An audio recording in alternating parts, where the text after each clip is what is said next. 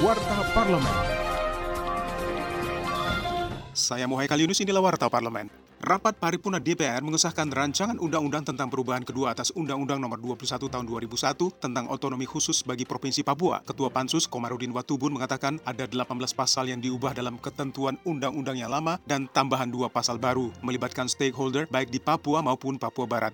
Wakil rakyat dari Dapil Papua ini menekankan hukum tertinggi dalam demokrasi Pancasila adalah kekeluargaan. Inilah yang menuntun Pansus dan pemerintah mencapai kata sepakat dari pasal-pasal yang terasa sulit diakomodir. Warta Parlemen. Dalam pidato penutupan masa persidangan 5 tahun sidang 2020-2021, Ketua DPR Puan Maharani kembali menegaskan dukungannya terhadap kebijakan pemberlakuan pembatasan kegiatan masyarakat PPKM darurat di Pulau Jawa dan Bali yang kemudian diperluas ke beberapa daerah. Secara khusus, Ketua DPR meminta pemerintah memberi perhatian kepada UMKM dan usaha mikro. Ketidakpastian pandemi COVID-19 masih tinggi.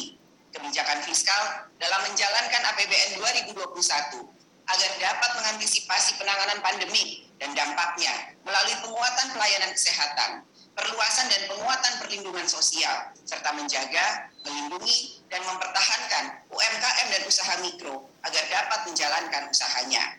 Pemerintah agar bertindak sigap dan memperlihatkan soliditas kebijakan dan sinergi antar KL khususnya yang langsung menangani pandemik dan dampaknya. Informasi rapat wakil rakyat yang lebih lengkap pantau di media sosial DPR RI.